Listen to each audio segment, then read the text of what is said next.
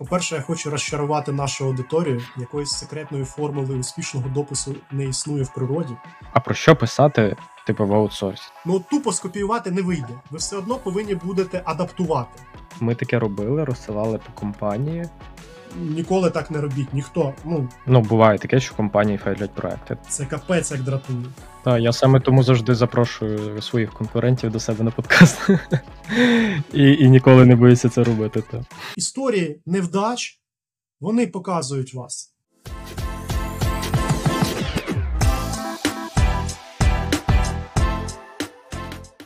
Вітаю всіх на 14-му епізоді XQL Podcast. Е, Сьогодні в мене в гостях Юрій Борисов. Е, Це людина, яку пост якої, напевно, неможливо не побачити, коли заходиш в LinkedIn. Е, Та тут, тут я хочу передати слово Юрію. Юр, розкажи трошки про себе, про, про свою позицію. Хто ти, що ти, можливо, хтось про тебе не знає. Вітаю, Данило, вітаю твою аудиторію. Мене звати Юрій Борисов. Я працюю гострайтером та спеціалістом з Demand Generation а в B2B а, маркетинговій агенції Content Chameleon. Е, Також я активно користуюся LinkedIn, як е, вже сказав Данило.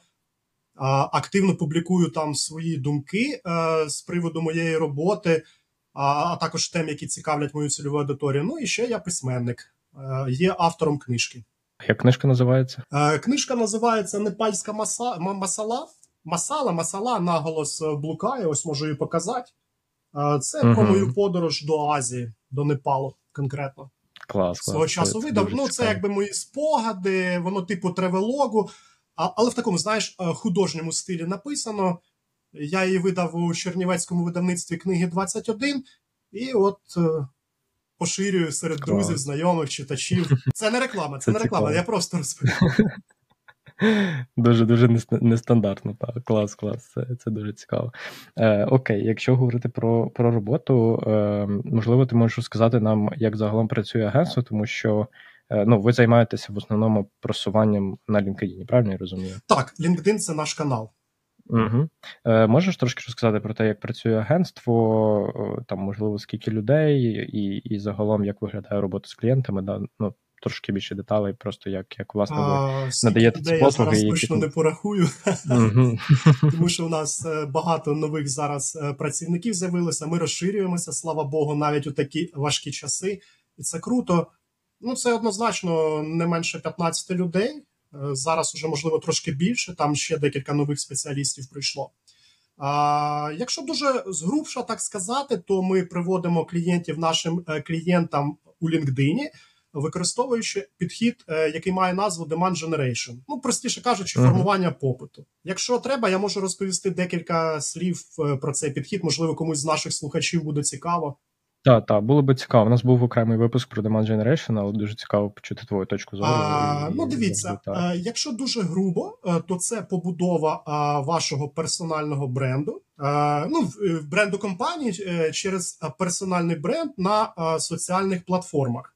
А Чим відрізняється цей підхід від е, ну, такого вже звиклого багатьом а, е, підходу хо- хо- холодних продажів, е, коли там через якісь там емейл розсилки, там дзвінки і так далі. Ми е, нічого якби так прямо в лоба людям не пропонуємо. Ми е, створюємо е, корисний контент, який відповідає на питання нашої цільової аудиторії, який вирішує її болі, і публікуємо його від е, імені людей, котрі є е, такими бренд-амбасадорами. Е, ну, зокрема, ми вибрали такий канал, як LinkedIn. Розпочинали ми декілька років тому на ньому. Е, Тоді е, практично ніхто не чув, що таке Demand Generation. Е, Конкуренції взагалі майже не було. Але от останнім часом я спостерігаю, що багато хто читав про цей підхід, багато хто його вивчив і намагається застосовувати. Тобто, умовно кажучи, людина, скажімо, працює в аутсорсі. Вона хоче отримувати лідів, хоче отримувати клієнтів з LinkedIn. І, і вона не починає там е, писати, розповідати, яка вона класна, яка вона крута, яка в неї бомбезна компанія. Ні.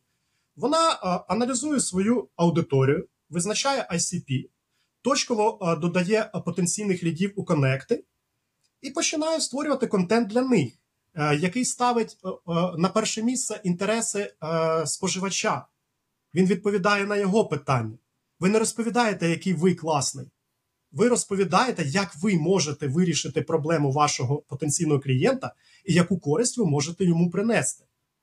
А, Відповідно, людина постійно з'являється в стрічках своїх конектів, вони до неї починають звикати, встановлюється довіра, і часом е, люди самі до вас звертаються. Люди йдуть за людьми. Ну, В наш час я взагалі бачу таке явище цікаве. Я його називаю для себе е, гуманізація брендів. Тобто, ми бачимо, що навіть такі е, відомі е, доволі компанії е, намагаються розкручувати якихось бренд-амбасадорів щоб у користувачів виникало відчуття спілкування з живою людиною, яка не ховається за якусь там безлику вивіску е, компанії, яка комунікує з нею на соціальних платформах, яка може е, відповідати їй, яка може коментувати її дописи, що особливо подобається людям. Е, взагалі, коментарі це дуже важливий аспект demand generation, і про них, я думаю, варто буде окремо поговорити. Ну, от якось так. В цілому, умовно кажучи, це ненав'язливі продажі через особистий бренд людини. Та ще детальніше поговоримо про про те, як як ви це робите. Е, Мені цікаво, чи були у вас клієнти-аутсорсери, та і скільки можливо їх було. Е, тому що ну, це така досить складна ніша, да, от розробка програмного забезпечення. З самого ну, всі клієнти власне з цієї ніші. Е, І мені дуже цікаво, чи вдавалося генерувати через LinkedIn там е, ось цей демант створювати, і такий, який би приносив лідів, власне. Та, Тому що е, в мене просто mm-hmm. є там кейс, я поділюся. Дуже часто там SEO, наприклад, там it аутсорсної компанії е, веде LinkedIn профіль. Е, і ніби все класно, там все грамотно, і ніби ділимось там корисним контентом, е, не там просто кидаємо ссылку на нашу статтю на блозі там на на сайті, а дійсно створюємо контент, гарні карусельки, багато обличчя.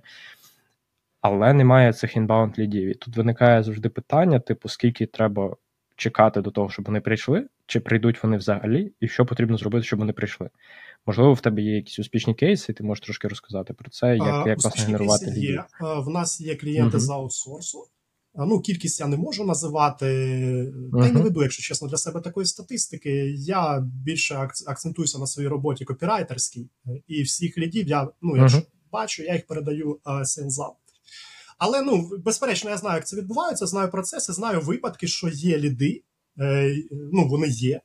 А як швидко вони починають з'являтися, ну це дуже сильно залежить від стартової точки. Умовно кажучи, е, я наведу приклад е, своїх колег, якщо можна. Вони не з аутсорсу, але це просто для розуміння самої схеми, як це працює, тому що воно, в принципі, схоже для всіх. Отже, засновники нашої компанії. Один із них е, Євген Гайдученко, можливо, знаєш такого. Е, Євген е, він був угу, доволі популярною людиною в колі рекрутерів. Він часто відвідував якісь там офлайнові івенти, працював з багатьма кандидатами. Люди його його цільова аудиторія кандидати, вони його дуже добре знали. Тому, коли він почав займатися LinkedIn, він доволі швидко конвертував свою офлайнову популярність в лідів. Ну, умовно кажучи, люди і так його знали. А тут вони такі заходять в LinkedIn, О, та це ж Євген. Я там з ним каву там пив десь на якомусь івенті. І вони uh-huh. до нього зверталися. Тобто він фактично просто переніс свою діяльність онлайн. У нього ліди пішли вже з другого місяця. А от е, інший співзасновник, е, кофаундер е, нашої агенції Олексій Герман, в нього була абсолютно інша ситуація. Він починав практично з нуля. Річ у тім, що в нього профіль на LinkedIn був створений колись давно. Він так е, систематично ним е, не займався, додавав усіх там, кого знав, приймав запити від усіх. І е, ядро його нетворку складали люди не з цільової аудиторії. Тому uh-huh. він, дізнавшися про цей підхід Demand Generation декілька років тому, вирішив ним займатися. Він повністю почистив свої конекти, які були нецільовими визначив свій ICP і намагався додавати людей, е, е, які відповідали е, цьому портрету ідеального клієнта. В нього такі вагомі результати у вигляді лідів пішли десь через 6-8 місяців. Але там угу. фактично була робота з нуля. Люди його не знали. Їм був потрібен час, щоб до нього звикнути. І як показує практика, десь стільки й потрібно, щоб люди до вас звикли, почали вам довіряти, щоб е, сформувалися якісь відносини між вами. От, власне, так. Е, можу навести і свій приклад. Я гострайтер, копірайтер, я теж з нуля починав в LinkedIn два роки тому. Мене ніхто практично не знав, крім там якихось е, моїх знайомих, з якими я працював на попередніх е, е, місцях е, роботи, яких я додав у нетворк. Ну, можна сказати, він був нульовий. От, uh і в мене ліди почали залітати десь уже з другого місяця. Але я дуже активно займався. Це була тяжка робота. Я щодня, по-перше, писав контент. Я розумів свою цільову аудиторію, я розумів, хто це, я розумів, які е, вони мають болі. Я намагався принести їм е, якусь цінність своїми дописами. І я точково додавав потрібних мені людей. Я взаємодіяв з ними, коментував їхні дописи. Причому це були коментарі не в дусі там well said, там або thanks for sharing. А це були коментарі, які показували, що я дійсно допис читав, я намагався його зрозуміти, і я намагаюся е, відповісти вдумливо. Це людям завжди дуже подобається, коли хтось е, проявляє до них таку увагу. Ну, не мені тобі розповідати, що таке demand generation, ти сам практикуєш цей підхід і знаєш, що е, він ззовні на позір він виглядає дуже легким, але насправді за ним стоїть систематична тривала праця. І от, підсумовуючи твоє питання для аутсорсу, ну, залежить дуже сильно від стартової точки, з якої починає людина, залежить від її продукту, залежить від неї самої. Наприклад, якщо людина дуже харизматична, цікава, вона не боїться зніматися на відео, вона не боїться там десь пожартувати над собою, е, то такий блогер розкрутиться в рази швидше. Це теж дуже сильно uh-huh. залежить, і психотип людини потрібно враховувати. Але я б е, радив людям не очікувати на дуже швидкі результати е, в B2B. Це гра вдовгу. Ми розуміємо, що е, нормальний цикл продажів у B2B може бути і рік. Це абсолютно нормально. Ну, плюс-мінус залежить від продукту, звичайно. Звісно, ви можете інколи вгадати і ну, буквально там в перші дні а, в тупу написати а, вашому потенційному клієнту, вашому потенційному лідові, і йому якраз буде потрібно те, що ви пропонуєте. Але яка ймовірність того, що ви так вгадаєте? Дуже uh-huh. дуже низька. Як показує практика, більшість таких е, прямолінійних повідомлень ніхто не читає.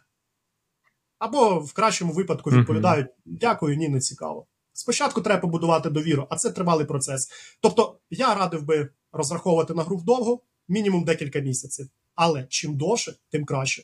Тобто, якщо ви роками будете а, продукувати контент а, день у день, Е, я, от, наприклад, пишу по буднях щодня. А в ідеалі можна ще й на вихідних якісь там писати теми е, про відпочинок, якісь меми, якийсь особистісний контент. Він дуже класно заходить е, на LinkedIn, який дедалі більше стає схожий в цьому плані на Facebook.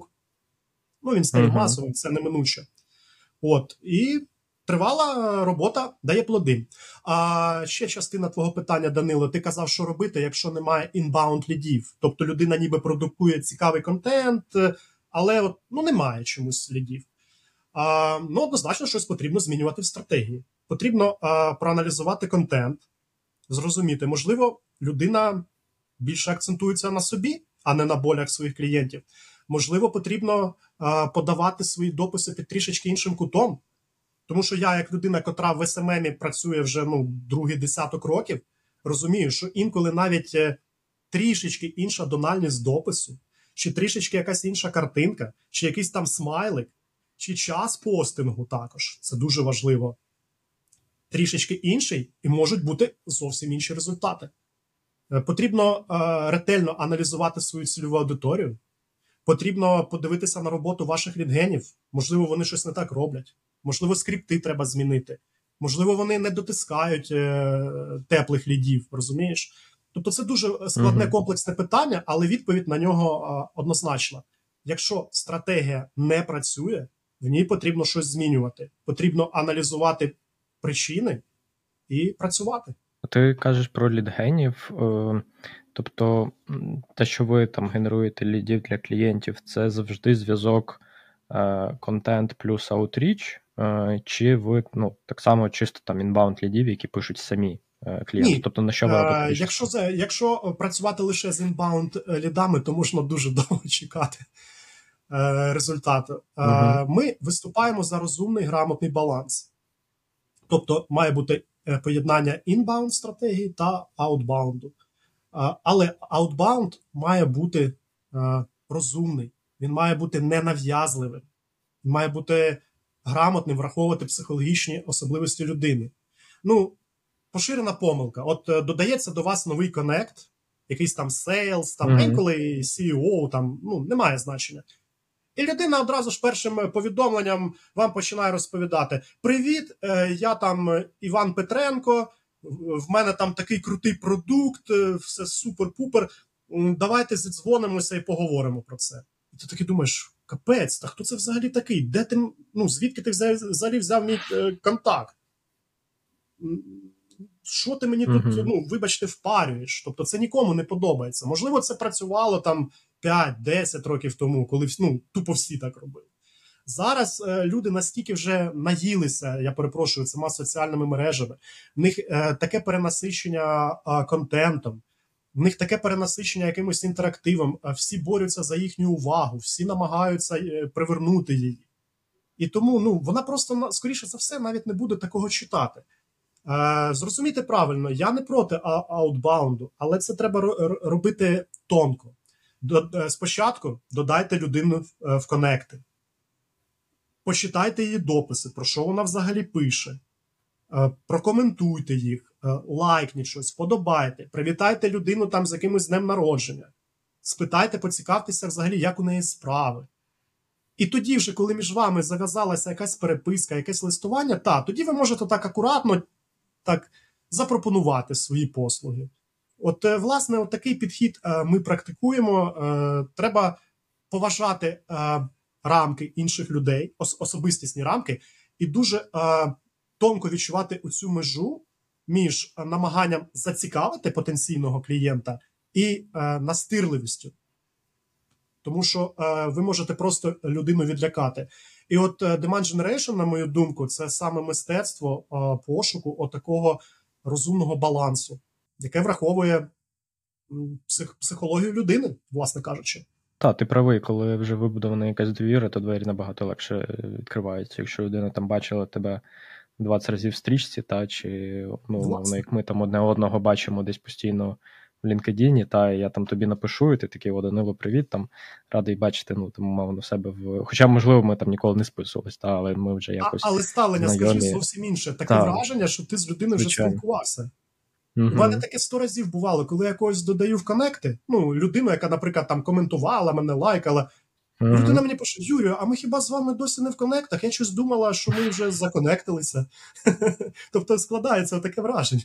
Це, до речі, цікаво. Та ти кажеш, що можна не дочекатися інбаунд лідів, е, що потрібно працювати з Outreach, тому що е, часто, особливо там західні експерти, вони подають е, ось цей demand generation як такий канал.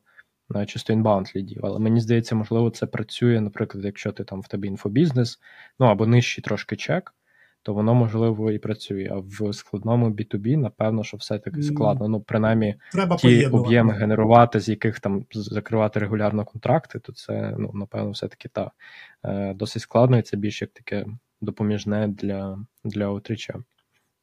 Це це цікаво. Е, Окей, якщо говорити знову ж таки про про пости, можливо, ти можеш сказати якісь популярні помилки або з іншої сторони секрети якогось ефективного поста, чи як загалом підходити до контенту, щоб він дійсно був цікавим, е, збирав перегляди, лайки і так далі. По-перше, я хочу розчарувати нашу аудиторію. Якоїсь секретної формули успішного допису не існує в природі, інакше кожен би вже став топ-блогером, якби все так було просто. Це, знаєш, це настільки тонкі матерії. А Інколи буває, що от, от у мене були приклади. Я написав якийсь допис, я реально вгадав з настроями людей. Е, він набрав там величезну кількість там лайків, е, коментарів, поширень.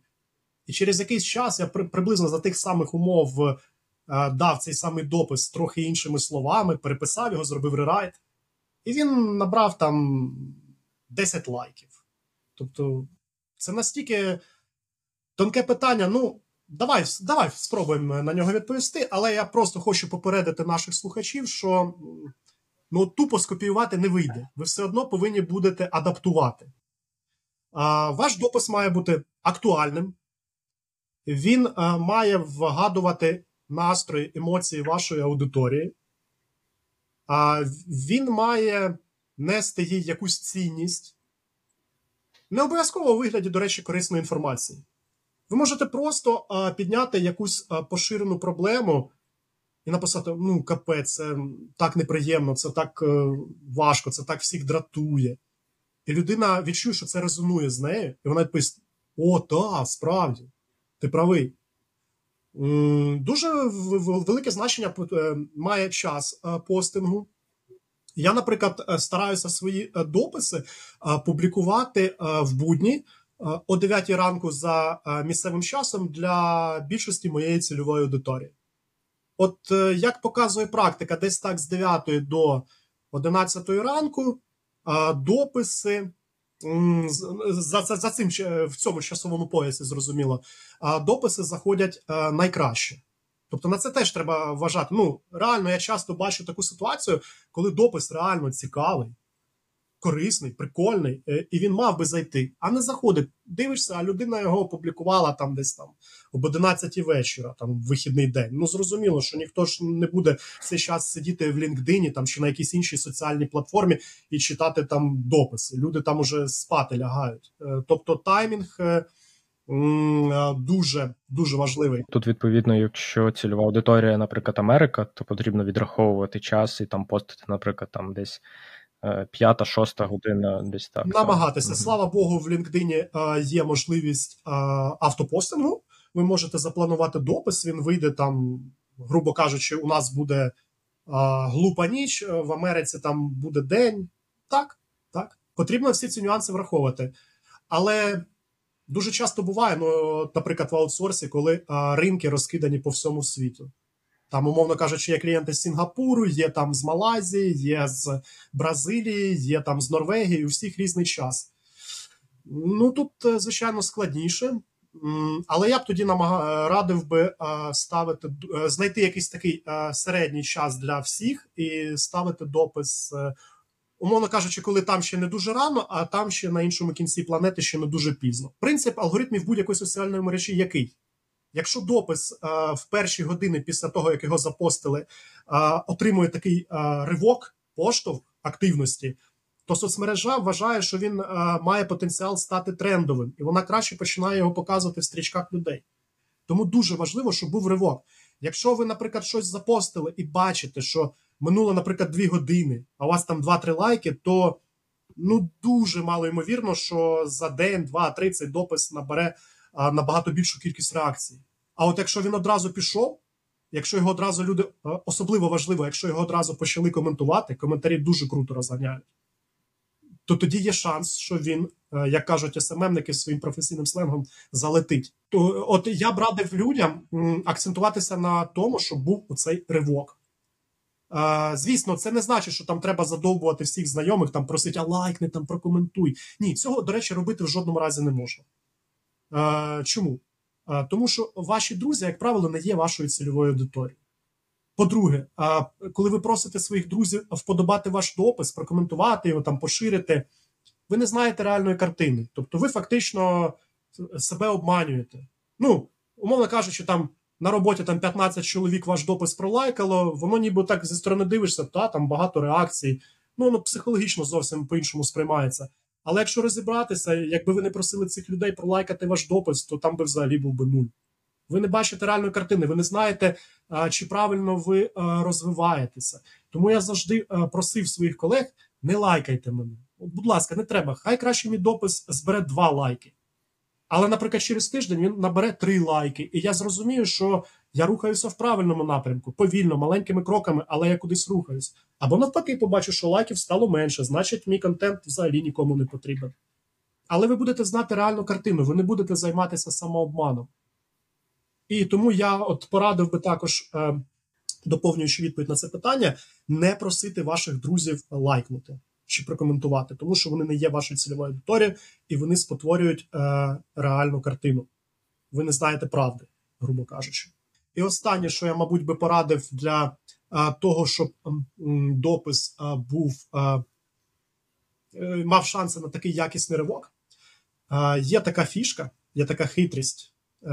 Щойно ви щось запостили, я рекомендую зайти вам в стрічку і прокоментувати 5, 6, 7 дописів різних людей, які на вас підписані з великою ймовірністю вони також до вас потім перейдуть і е, проявлять якусь активність. Це так теж е, я раджу робити. Так, ми, до речі, тестували цей підхід дійсно, він на імпрешени дуже сильно впливає. Е, покоментити потім воно е, дійсно працює. Так, я ще хотів про про бустинг сказати, що м, ми таке робили, розсилали по компанії щоб вони полайкали, і я замітив, що що в нас дійсно збільшились перегляди, але ну там, наприклад, локація Україна здебільшого. Ну, можна ж по, по аналітиці подивитися. І воно ніби так, ага, окей, ну там статистику покращили. Але ну, це як умовно, коли ти СОшку прокачуєш, накручувати собі кліки в аналітиці. Ну, тобто, воно ніби е, ніби і більше там, да, ти там клієнту можеш показати, у нас цифри ростуть, але ти розумієш, що ну, цифри ростуть по Україні. І воно е, мені просто цікаво, чи можливо тестували, чи можливо ти чув. Ну, знову ж таки, про алгоритм дуже багато міфів. Ем, але в мене просто така теорія, що коли починають більше лайкати, наприклад, на початку от українці, да, от то, що ти кажеш, не цільова аудиторія, то мені здається, що пост вірально і розходиться серед цієї аудиторії, яка типу активно лайкає, і не потрапляє, наприклад, там на ринок Америки, де є власне твоя цільова аудиторія. Чи ти щось можливо таке чув? Бо в мене є така теорія, яка не підтверджена. Е, ось тому, що нібито цей буст мав би давати буст на всю аудиторію, а він таке враження, ніби чомусь, от ну тільки якось локально зберігається. Та хоча ми там дуже багато лайків і коментарів насипали на початку. Я я з тобою повністю згоден, і саме тому а, ми а, е, не лайкаємо дописи наших клієнтів, тому що ми не з їхнього ринку, ми не їхня цільова аудиторія. Я теж це помітив. Звісно, перевірити цього ми не можемо. Давай будемо відверті. Е, стосовно алгоритмів будь-якої соціальної мережі гуляє дуже багато різних міфів. І особисто я. Я вже працюю вже, мабуть, 11 рік пішов е, соціальними мережами. Я глибоко переконаний, що ніхто не знає всіх алгоритмів, і люди можуть лише будувати якісь здогади на підставі свого досвіду.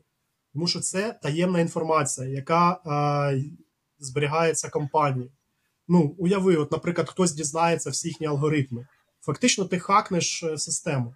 Ти зможеш так. набагато угу. швидше розкручуватися. Компанії це не вигідно, тому що ти не будеш купувати у них е, реклами. Е, плюс я більш ніж впевнений, що алгоритми, ну, власне, ми це бачимо, алгоритми постійно змінюються. Постійно є якісь зміни. І ну просто нереально нереально цього знати. Е, Я можу лише здогадуватися, і я повністю підтримую твою думку. Мені здається так, що буст е, дає, відбувається саме на тій території, де він відбувається. Ну і, власне кажучи, це логічно. Е, нам е, от зверни увагу, е, часто в стрічках будь-якої соціальної мережі нам трапляються дописи, які що прокоментував хтось з нашої аудиторії. Ну це ж логічно. Тобто їхні коментарі приводять їхніх конектів. А якщо це теж переважно Україна, то сенсу в цьому немає. За умов, що ви працюєте з іноземними ринками. Якщо у ваших конектів в друзях багато англомовної аудиторії, так, це має тоді сенс. Е, потрібно чітко розуміти, хто вас коментує, хто вас лайкає. Це потрібно розуміти. Я, наприклад, за е, розумний баланс. Е, лайки так, вони не настільки важливі з одного боку, але з іншого боку, вони можуть теоретично привести біда. Якщо він є в конектах людини, котра тебе лайкнула. Плюс Знаєш, що дуже важливо в цій активності під дописом? Не тільки там якісь органічні показники, хоча вони, безперечно, важливі. Е, дуже важливий social proof. Ну, от давай будемо відверто. Ми заходимо під допис е, якогось блогера і бачимо, що там ну, тиша, абсолютно, там нічого не відбувається. По-перше, більшість людей боїться а, коментувати першим. Ну, от реально є такий. Е, ну, не те, що страх, не будемо казати, що це страх. Ну, от не хочеться. Думаєш, та ніхто тут ще не прокоментував, я там напишу, а раптом якусь дурню напишу, там всі будуть з мого коментаря сміятися. Та хай може хтось прокоментує, я там потім. Ну, є таке, є. От, наприклад, е, Мій товариш, який працював системним адміністратором ще в далекі 2000 створив свій форум. І тоді було дуже поширеною практикою, коли ти для розкрутки форуму створив якісь теми, і ти заходиш туди там під різними там фейковими аккаунтами і починаєш їх коментувати. Щоб ну, реально жива аудиторія, яка прийде, побачила, що там уже ну, Е, активність якась е, відбувається в коментарях, там все кипить, там е, багато народу. І вони тоді теж доєднуються, починають коментувати. А от коли коментарів взагалі немає, людина не хоче, вона соромиться. От, ну і плюс, дивись, умовно кажучи, про social proof. У тебе в коннектах є якісь авторитетні люди, ну, які мають там певну репутацію в, в, на твоєму ринку, в твоєму оточенні.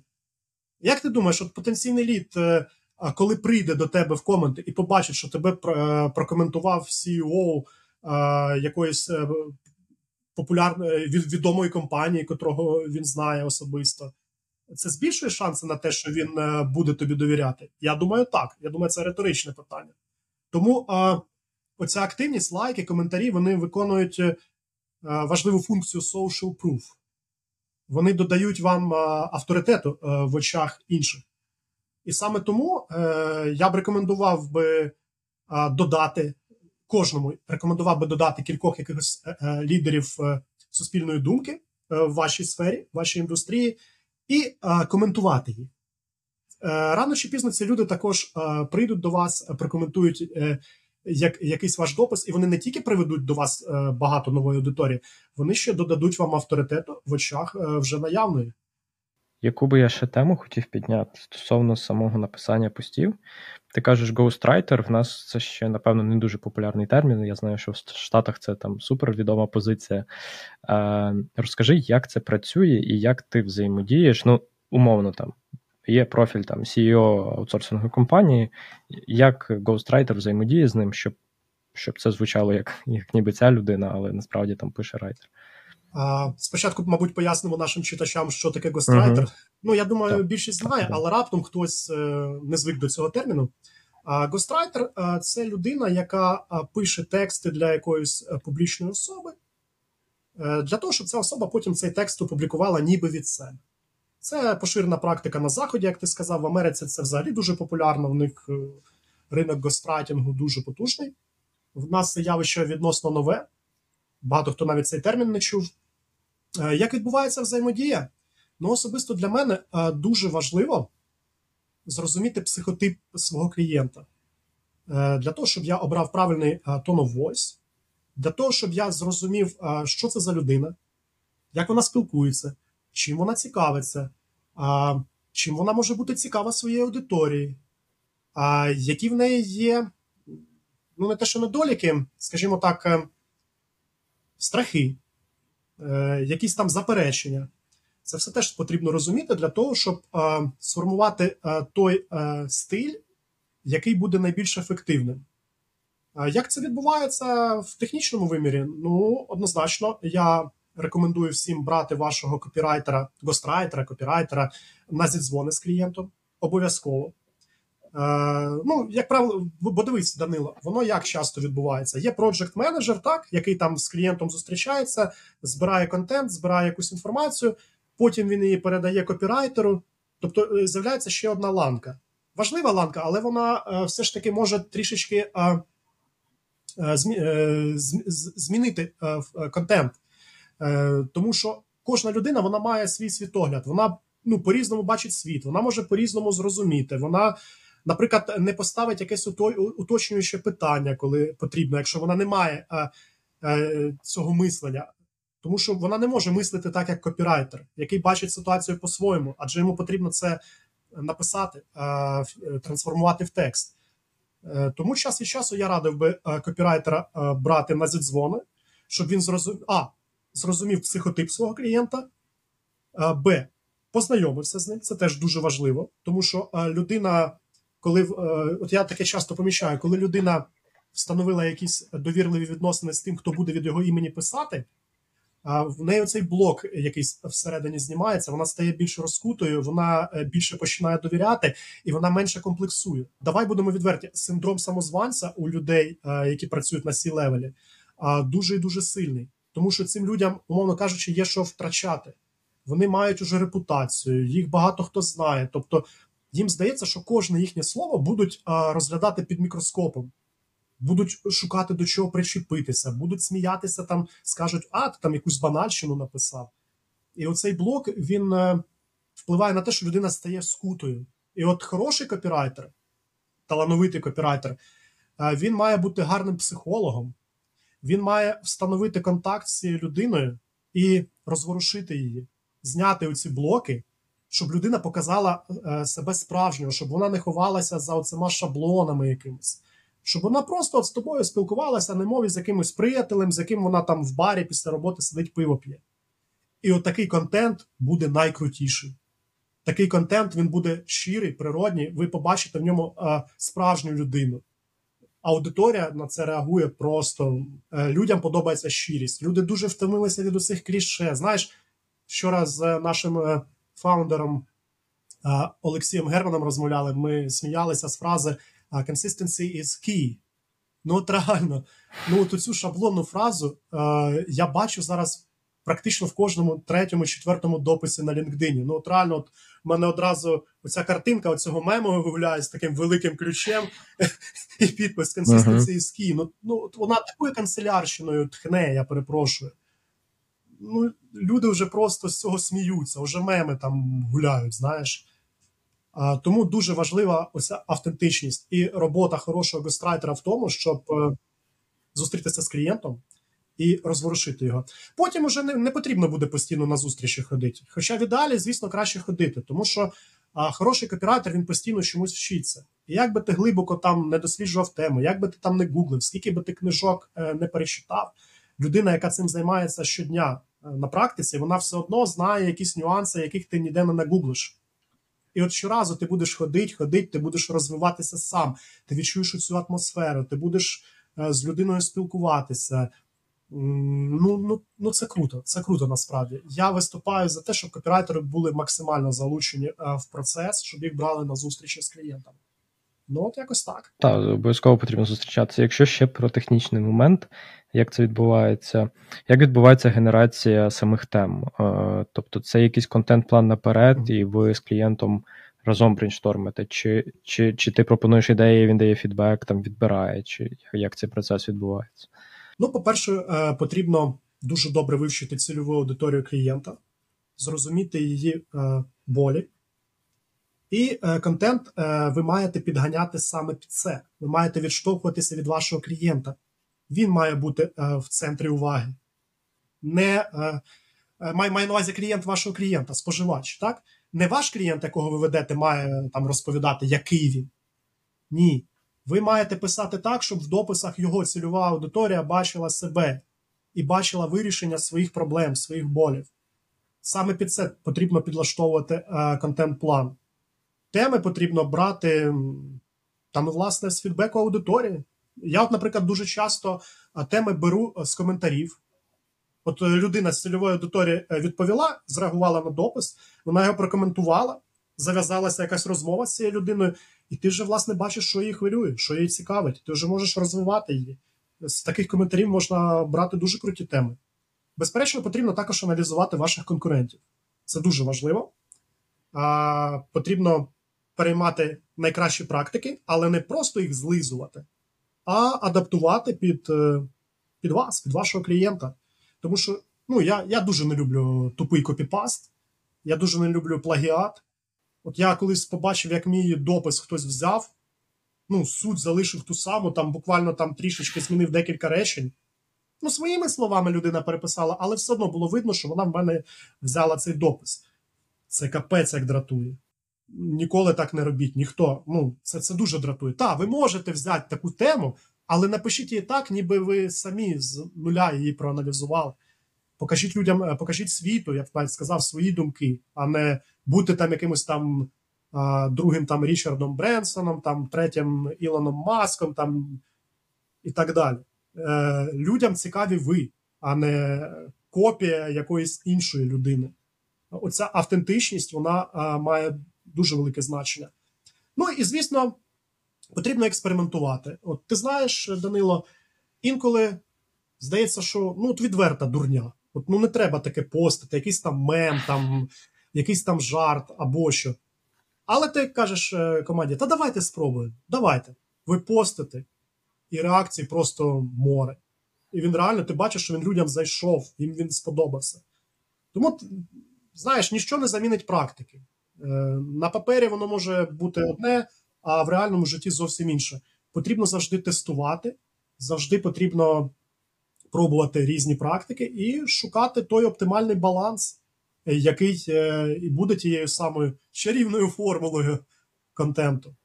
Якось так. А все-таки є якийсь етап погодження з клієнтом, е, чи чи ви більше там з ним домовляєтеся, що там ми відповідаємо за результат, дайте нам більше волі, там і ми будемо там самі постати те, що вважаємо за потрібне. Як це у вас відбувається? Погодження є завжди.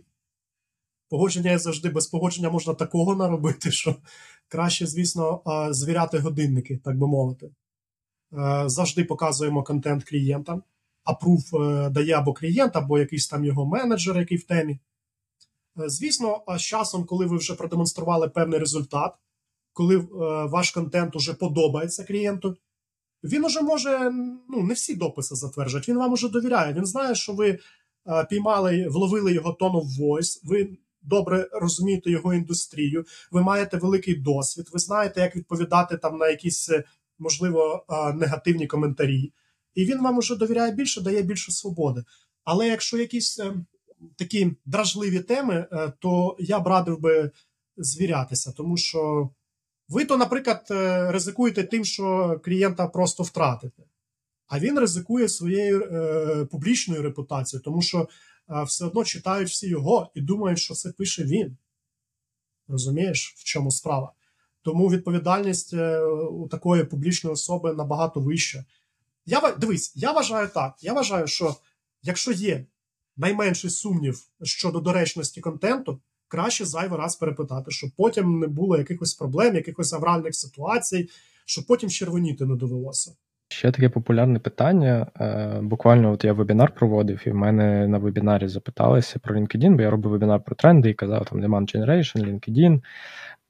І таке питання було: а про що писати, типу, в аутсорсі? Це ж, типу, там супер скучно. Е, про що там писати? Як би ти відповів на це питання? Про що писати е, аутсорсинговій компанії, ну або там SEO аутсорсингової компанії, або не знаю, там CTO аутсорсингової компанії, любій там е, амбасадору цієї компанії, про що писати? Як Дивись, би ти відповів на це запитання? Перелік тем, звісно, буде завжди приблизно схожий. Ну, ми всі розуміємо, що ти там не вигадаєш якийсь там зореліт, там щось там супер креативного, тому що ну, тема всім відома заперечення у потенційних е, клієнтів завжди плюс-мінус е, одні й ті самі, там, умовно кажучи, там з десяток основних заперечень, е, тенденції, там новини ну, всі читають однакові, якісь правильно. Тобто ти не вигадаєш тут велосипед. Але одну і ту саму тему можна описати по-різному. Ну, Це залежить від літературного таланту, відверто кажучи. От простий приклад. Ну, Одна людина напише там допис е, про е, е, цю жахливу спеку, що зараз банально там. Ой, там як спекотно на дворі, капець, як ця спека всіх замахала. А друга людина ну, напише це під зовсім іншим кутом. Вона там прив'яже там до цього там тему глобального потепління, проаналізує її в якійсь такій цікавій літературній формі, що всім буде цікаво це прочитати. Там буде дуже багато коментарів можливо, підбере якийсь там мем е, актуальний в тему і так далі. Тобто одну і ту саму тему можна подавати під різними кутами. Власне кажучи, е, все залежить від е, польоту вашої фантазії, залежить від вашої креативності. Також, звісно, можна інколи трішечки його втопити. Нічого поганого я в цьому не бачу. Навпаки, я раджу всім, хто пише дописи в LinkedIn, час від часу трішечки втопити. Тому що Е, як не крути, а це соціальна мережа. Тобто якийсь елемент е, розваги, якийсь елемент відпочинку від роботи. Він він мусить бути. Людина повинна інколи е, зайти і відволіктися, грубо кажучи, на 5 хвилин від своєї основної роботи, а перезавантажитися. Е, головне це не не зловживати. Тобто, ну ясно, що якщо ви там щодня постите якісь там меми, приколи, то е, вас не будуть серйозно сприймати. Але якщо це там інколи, якщо це там якийсь там інколи, можливо, особистий допис, який показує вас людиною, це дуже важливо. Адже в наш час люди йдуть за людьми. Вам будуть набагато більше довіряти, коли побачать у вас себе, коли побачать, що попри те, що ви там засновник якоїсь а, великої компанії з величезними оборотами, але ви така сама людина, ви так само жартуєте над чимось, ви так само проводите час з родиною, так само там десь я не знаю, в спортзал ходите, так само а, ви водій, можливо, там втомилися від заторів. Це це, це дуже важливо. Насправді е, дуже крута річ для будь-якого СММника, коли е, він створив е, такий контент, в якому читачі бачать себе це е, оця схожість, вона дуже велике значення має. Тому, власне, я відповів на твоє питання: подавати під нестандартними цікавими кутами, бути креативним. І інколи можна трішечки овтопити, щоб людям не приїдався робочий контент. Тому що який би він цікавий і корисний не був, але читати тільки про роботу, ну люди від цього втомлюються. Інколи потрібно трішечки відволіктись і призавантажитися, і це нормально. Головне, щоб це а, не перетинало а, певну межу, щоб це було в міру. Золоту середину таку знайдете, і ваш контент е, буде грати всіма барвами, як то кажуть. А якщо ближче до до конкретних тематик, та ти казав про проблеми, типу заперечення, тобто, умовно, там е, time zone difference, та там, можливо, якісь language там бар'єри, не знаю, можливо, там війна в Україні, ризики, да, тобто щось щось таке, які заперечення виникає в клієнтів. А що би ще це могло бути? Е, кейси, наприклад, ви часто використовуєте, як ви там їх подаєте? Тому що я досить часто бачу, як е, мені дуже подобається і дуже віральні пости збирають пости, наприклад, там SEOшників чи інших маркетологів, де вони свої кейси роблять, е, як вони там е, що, чогось досягнули. Або е, Вікторія Медведко, я думаю, ти її бачив десь на просторах LinkedIn, е, фаундер GetMentioned, вона якось постала, як вони будують там якраз такі от е, лідогенерацію через LinkedIn, да, скільки в них там лідів, е, як в них це все побудовано. Ну і там теж сотні лайків е, і і так далі. Чи ви в от, в плані it аутсорсу, наприклад, подаєте якось кейси там під цікавим соусом, як це працює? Кейси подавати потрібно обов'язково, тому що коли ви розповідаєте про ваш практичний досвід. Люди бачать у вас експерта в своїй галузі, вони розуміють, що ви не просто там продавець повітрям, а ви людина, яка розуміє те, що вона робить. Причому е, більшість клієнтів може навіть не знати якихось технічних деталей. Вони й не повинні їх знати. Ви їм повинні їх потім розповісти. Дуже часто буває, що на стороні клієнта, наприклад, е, немає е, взагалі людей з сильним технічним бекграундом. І Вони ну, просто фізично не можуть е, е, це, це знати. Е, власне, тому вони вас і і винаймають, щоб ви е, це зробили. Правильно? Але е, ваш tone of voice, ваша впевненість в собі, підкріплена реальними кейсами, формує оцю довіру. Вас бачать серйозного фахівця. Тому, безперечно, кейс studies потрібно інколи висвітлювати. Ну, це 100%. Знаєш, от що я помітив, дуже круто заходить аудиторії? От просто дуже круто історії невдач. От реально, ти знаєш, от останнім часом е, LinkedIn став таким дещо гламурним, таким занадто глянцевим. От куди не потикнись скрізь там успішний успіх, всі розповідають, які вони класні, які вони круті, там скільки в них клієнтів, там які чеки, там ну просто супер, там е, яких там вони класних інвесторів знайшли і так далі. Ну, воно все віддає такою трішечки нещирістю. Ну, це можна, можна, безперечно, про це можна писати, якщо реально є якісь досягнення. Треба про них писати. Але все одно, коли цього забагато, а його реально забагато зараз стало на LinkedIn, люди від цього вже просто втомлюються і не реагують на такий контент. Вони думають, капець, ну якийсь там черговий хвалько розповідає, який він там класний, який він крутий. Ну, а де в цій історії я? Де тут я? Мене тут немає. А ми ж шукаємо відповіді на наші питання. Так от, історії невдач вони показують вас відвертою людиною, яка не соромиться помилок, яка так само вчиться, яка є такою самою, як і ви. А особливо, коли ще ця історія невдач підкріплена якимись а, правильними грамотними висновками, що так робити не треба, з цієї ситуації потрібно вийти отак і отак, то такі дописи просто залітають. Е, я, до речі, помітив цю тенденцію в англомовному сегменті. Там, от е, останні десь е, півроку рік, можливо, дуже багато людей розповідають про свої фейли і загортають це в форму сторітелінгу. Ну, на виході отримаємо просто дуже круті дописи. І там просто тисячі лайків, коментарів. Тому що кожна людина вона ну, боїться помилитися, вона боїться програти, вона боїться цього ризику. І коли вона бачить, що хтось такий самий, як вона, що він так само ризикував, теж там щось виходило, щось не виходило, ділиться цим досвідом, довіра до такої людини ну, просто колосальна.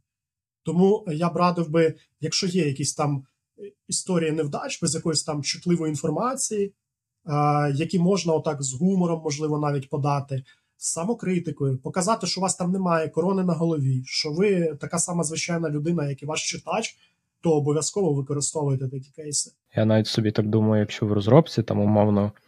Ну, буває таке, що компанії фейлять проекти. Та? І часто це може бути не помилка самої компанії, а умовно там на стороні клієнта можуть Безпечно. бути якісь косяки, і типу зафейлився проект, вийшли за бюджет, і дійсно можна написати такий пост, що ось ми зафейлили проект, ось чому, і що не потрібно робити. Власне, от також дуже крута рубрика, що не потрібно робити. От, наприклад, е, в аутсорсі, ну, на мою думку, є такий е, біль е, пов'язаний з MVP. Тобто людина там навіть не так, він не пов'язаний з MVP. Умовно кажучи, він пов'язаний з неправильною оцінкою своїх можливостей, з недостатньо глибоким аналізом ринку недостатньо якісною роботою над формуванням портрету вашого ICP. І от, е, на мою думку, от це дуже крута контент-територія, е, на якій можна працювати. Це радити людям спочатку тестувати свої ідеї. Тобто, ви маєте якусь круту ідею, ви вважаєте, що вона вистрілить. А от не факт. Потрібно е, її затестувати з якимось там мінімальним бюджетом на якісь там на якихось фокус-групах, подивитися, зібрати фідбек, подивитися, як воно зайшло, не зайшло, і вже потім масштабувати. А багато хто, на жаль, зі стартаперів цим легковажить, і через це, на жаль, отримує fail. От е, так, ну, це, як це... такий варіант. От бачиш, ми зараз побрейнштормили і на ходу е, та, та. Е, таку е... ідею. Тобто, тестуйте, угу. люди, тестуйте. Там, умовно кажучи, там вкиньте там 20 тисяч баксів там тестування, і ви в разі чого потім застрахуєте себе від е, втрати набагато більших сум грошей. Так. Е, Ще таке в мене було питання. Ми говорили про теми постів, і всі хочуть там віральний пост е, зробити. Я просто пам'ятаю, там один раз ми, ми тільки почали вести аккаунт. І ми зробили пост, який набрав там 140 тисяч переглядів. І я просто Вау, дуже крутий показник. такий такий афієть, як це взагалі там нереально, неможливо там. Е- І потім мені не вдалося ні разу повторити цей результат, і я вже четвертий рік все намагаюся е- догнати цю, е- цей показник. І і всі про це мріють. Давай поговоримо про таку популярну супертему. Якісь тренди в LinkedIn, да? можливо, ти бачиш якісь тенденції, там, типи постів. От я бачу, там постять постійно, що заходить, відео там, чи карусельки, чи картинки. Що заходить найкраще? Ну, дивись, е, відео прекрасно заходять. Я всім клієнтам е, рекомендую знімати відео. Це однозначно дуже класно. Люди бачать вас живого, вони бачать, що ви не ховаєтеся, що в разі чого є до кого прийти, спитати, якщо щось пішло не так. І це позитивно впливає на довіру. Карусельки, ну ти знаєш, от е, я помітив, вони доволі популярні в англомовному сегменті. Е, там прям люблять люди буквально там по одному реченню на окремий слайд виносити, там якось красиво оформлювати. В них ця тема круто йде. От. А в нас от щось, мені здається, не так. Все ж таки, треба враховувати культурні особливості ринку, з яким ви працюєте. Якщо це західний ринок, однозначно рекомендую робити карусельки. Якщо це український, е, якщо ваша цільова аудиторія українці, Ну, можна, але я от особливо великого вихлопу з них не бачу. Ну, Можливо, це мій досвід, можливо, в когось інакше. Але я не зустрічав е, багато е, кейсів успішних е, каруселів саме на нашому ринку. На західному так, там ця тема от просто зараз в тренді. Можливо, вона стане популярною у нас через рік, через два, тому що воно до нас приходить з певним лагом часовим. Побачимо. Подкасти, я бачу, у нас набирають популярності. Якщо ваш клієнт харизматична особистість, яка любить поговорити, Е, яка не боїться камери, яка не боїться якихось там можливо питань в прямому ефірі, вміє імпровізувати. Ну, такий клієнт взагалі просто знахідка, і потрібно використовувати його сильні сторони. Обов'язково. Ну, але е, потрібно розуміти, що е, всі ці формати, е, вони, як правило, є допоміжними. А основа це все одно будуть текстові дописи все одно найбільше буде саме їх, і власне LinkedIn їх і найбільше. Е, мені здається, останнім часом і просуває. От раніше відео от був такий період, коли відео дуже е, круту мали органіку. Зараз е, я бачу, що органіка відео дещо впала. Мені здається, LinkedIn він більше гірше, гірше, однозначно гірше. От раніше, от там рік-два назад, от я пам'ятаю, це було просто ну, бомба. А зараз е, мені здається, LinkedIn е, краще віралить все ж таки текстові дописи. І, взагалі, мені здається, що вони намагаються е, не стати схожими на Facebook, на Instagram, тобто вони хочуть бути унікальними. Вони хочуть бути такою нетворкінговою платформою насамперед, де формуються якісь спільноти професіоналів, котрі спілкуються між собою і обмінюються досвідом. Ну і, власне кажучи, е, практика підтверджує ці здогади останнім часом. У мене найкраще все ж таки заходять текстові дописи. Ну, це мій досвід е, і е, тих клієнтів, яких я веду. Але відео розумієш, не все потрібно вимірювати кількістю переглядів. Кожен допис він як такий пазл, який складається в загальну картину, і він має свою мету. Е, знаєш, що найбільше втомлює читачів у соціальних мережах? Одноманітність. Тобто, коли ти підписаний на якогось блогера, в нього все завжди одне й те саме. І в цьому разі відео, карусельки, подкасти, якісь опитування. Ну, Хоча опитування якраз найменше набирають переглядів, але для різноманітності вони мають бути, тому що людям подобається інтерактив, їм подобається відчуття впливу на на твій контент. А особливо, коли ти а, виносиш у людей е, якісь ідеї свої свого навіть контенту і питаєш у людей їхньої думки, е, то це взагалі круто, тому що люди вони відчувають себе дотичними до а, твого контенту, вони відчувають вплив. Е, вони відчувають те, що ти їх поважаєш і цікавишся їхньою думкою, і хочеш їх залучати до цього процесу. Ви якби разом створюєте Е, теми для дописів і так далі. Це дуже круто. Е, так от, різноманітність. Різноманітність. Ви повинні час від часу пробувати е, різні формати подачі вашого контенту для того, щоб читачам він не приїдався. І вас тоді просто буде цікаво читати. Грубо кажучи, ви повинні трошки бути таким медіа. От я зараз бачу цю тенденцію, яку засновник HubSpot ще декілька років тому відмітив. Е, він сказав, е, що сучасний бізнес повинен бути медійним, таким невеличким медіа. І оця форма е, такого інтерактиву вона дуже круто заходить людям.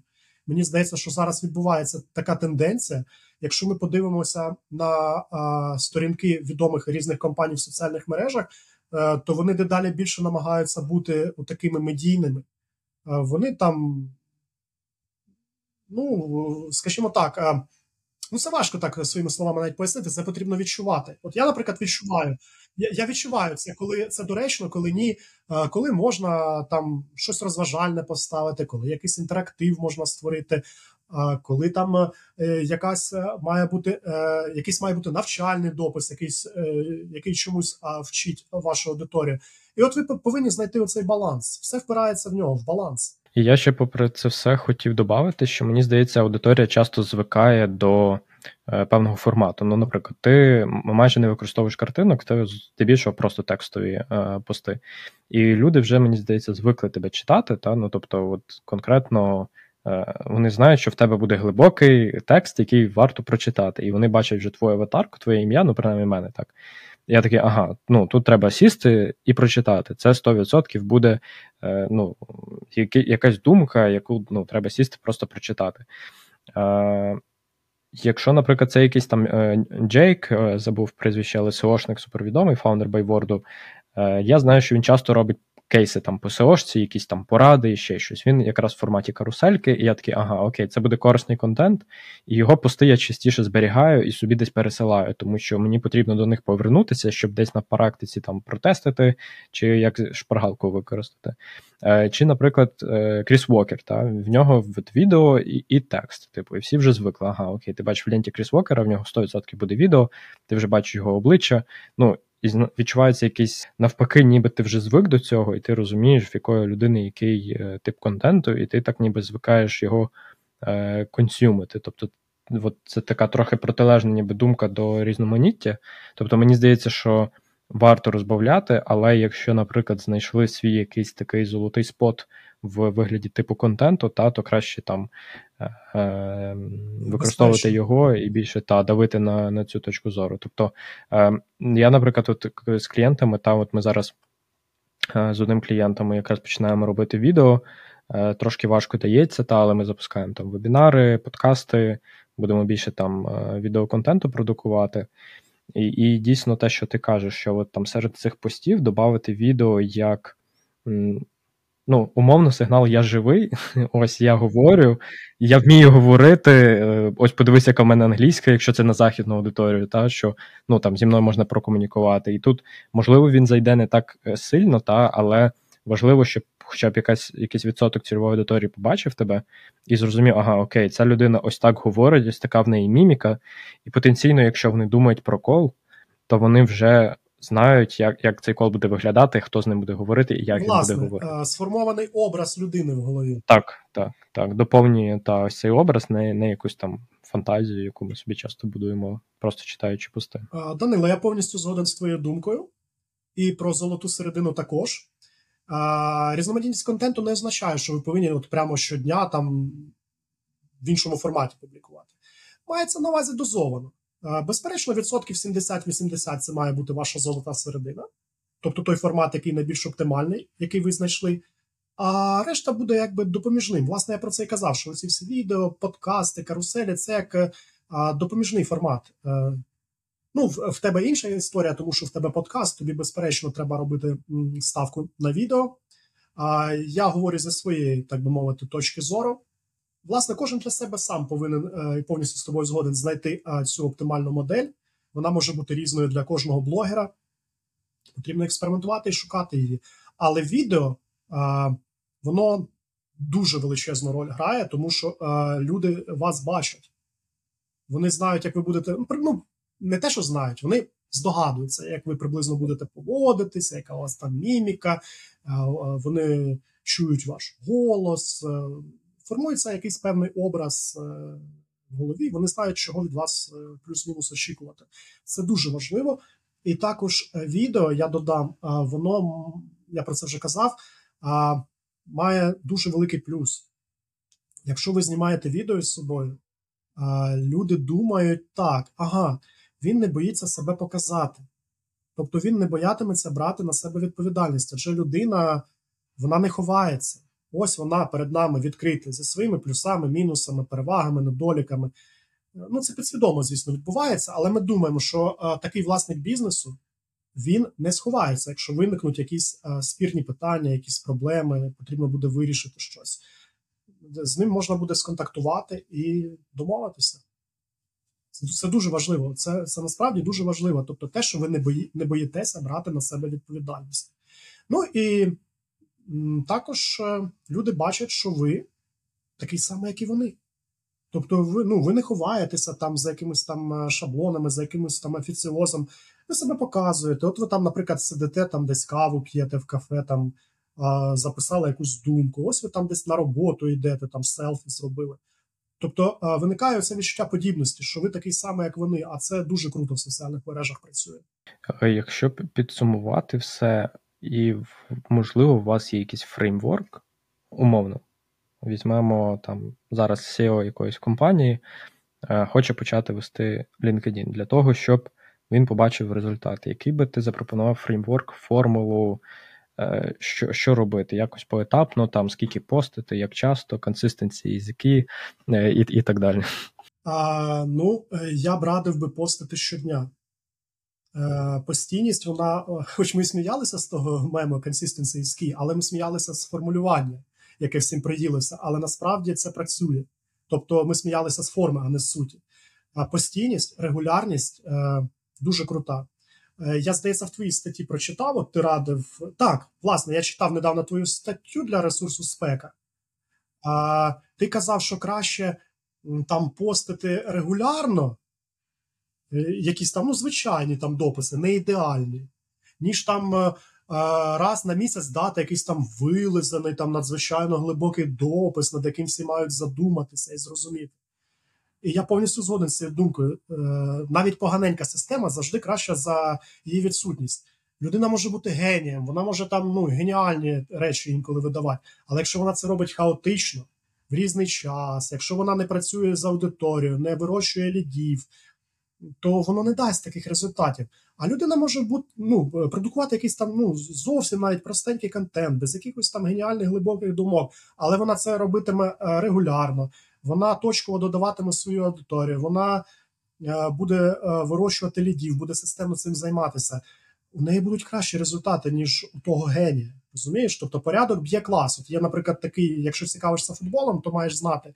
В футболі люблять це, цю приказку порядок б'є клас. Тобто, умовно кажучи, дисциплінована команда, яка чітко знає, що треба робити, працює за якоюсь системою, може обіграти е, команду, де е, зібрані дуже талановиті яскраві гравці, котрі ставляться до своєї роботи не так, е, не мають такого системного підходу. Вони люди настрою. Сьогодні ми граємо добре. Завтра там не з тієї ноги встали, там і воно пішло, поїхало, точніше, нічого не поїхало. Тому має бути системний постинг.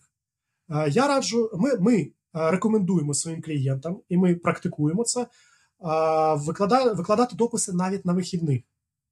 От е, воно краще так працює. Звісно, це дуже важко. Це додаткова робота. Але вона дасть кращі результати. Буде краща консистенція постійність, е, буде краще охоплення, аудиторія швидше до вас е, звикне. Але водночас е, дуже важливо не перетнути ту тонку межу, про яку ми сьогодні говорили: межу між постійністю і настирливістю, надокучливістю.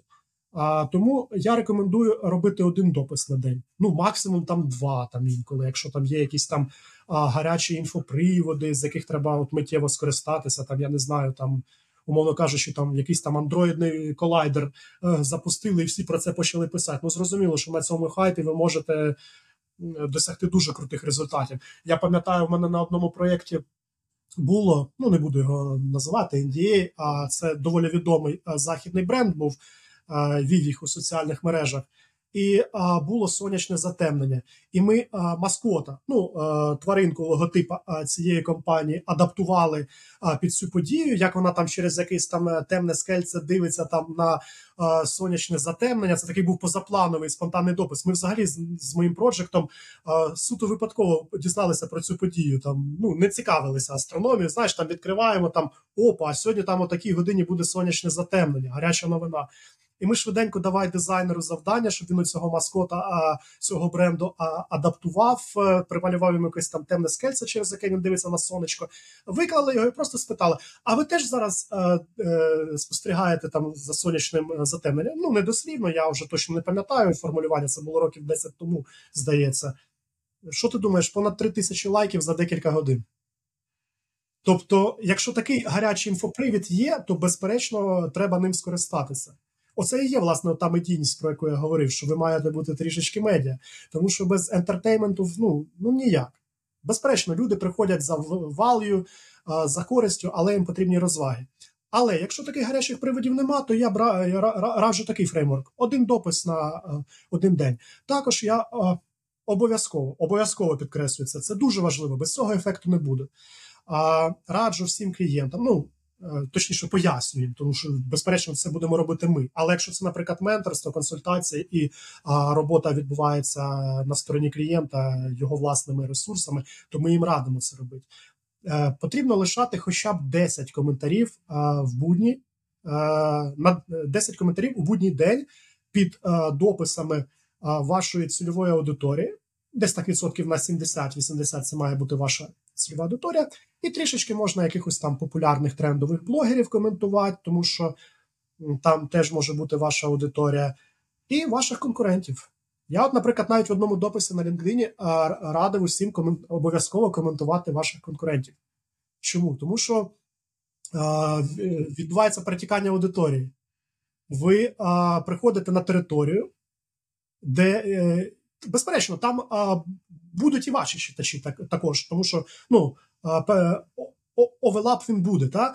але все одно там будуть якісь інші люди е, з вашої ЦА, е, які вас е, не читають, які вас не знають, і хорошим коментарем ви зможете їх зацікавити, і вони перейдуть на ваш профіль. Або додадуться, якщо ви кинете їм запит. Так, я саме тому завжди запрошую своїх конкурентів до себе на подкаст. І і ніколи не боюся це робити. Так. І не треба цього боятися. І це абсолютно правильна стратегія. Знаєш, я б тоді в своєму дописі так написав: а якщо ви боїтеся втратити свою аудиторію, то подумайте, можливо, ваш продукт не настільки унікальний, не настільки цінний, якщо ви не впевнені в ньому. Тобто, значить, потрібно працювати над ним, потрібно додавати якісь е, властивості інші, потрібно застосовувати якісь інші підходи. Тобто, конкурентів боятися не треба. Навпаки, конкуренти це дуже добре. Е, якщо є конкуренти у вашій галузі, значить вона генерує е, достатньо до грошей. Достатньо грошей. І я глибоко переконаний, що грошей може бути достатньо навіть у дуже вузьких нішах з високою конкуренцією. Головне просто побудувати правильну схему роботи. Ну і останнє, що я раджу своїм клієнтам, окрім коментарів, які безперечно дуже важливі без коментарів не буде такого ефекту. Я вже декілька навіть конкретних прикладів сьогодні навів. Ну, умовно кажучи, ви та навіть от ви е, щось запостили, і і одразу пішли е, ваших фоловерів коментувати. З високою ймовірністю вони теж прийдуть під ваш допис і дадуть йому якийсь буст. Правильно? Правильно. А також е, влучний е, коментар. Він інколи я сам бачив реально такі приклади, збирав більше реакцій, ніж сам допис. Тобто, уяви, от ти зайшов до свого конкурента і так влучно, круто прокоментував, що його аудиторія лайкає не його, а тебе. Ну, це визнання. І acceptance rate acceptance rate е, дуже високий, е, якщо ви додаєте в конекти людей, які е, лайкнули ваш комент. Як показує практика, він ну, близький до 100%. От реально він близький. Якщо це хороший вдумливий коментар, і людина його лайкнула ну, 90% даю, що вона ваш запит прийме. Тобто, от такі є невеличкі хитрощі. Ага, і останнє, що я пораджу, е, що що радимо клієнтам, що включаємо в цей фреймворк, звісно, точково додавати е, їхню е, цільову аудиторію та вести з нею переписки. Без цього ніяк. Але, як я вже казав сьогодні на нашому подкасті, скрипти мають бути продуманими.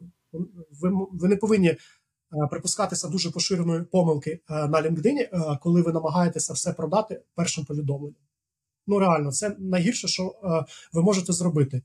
Ви можете вгадати.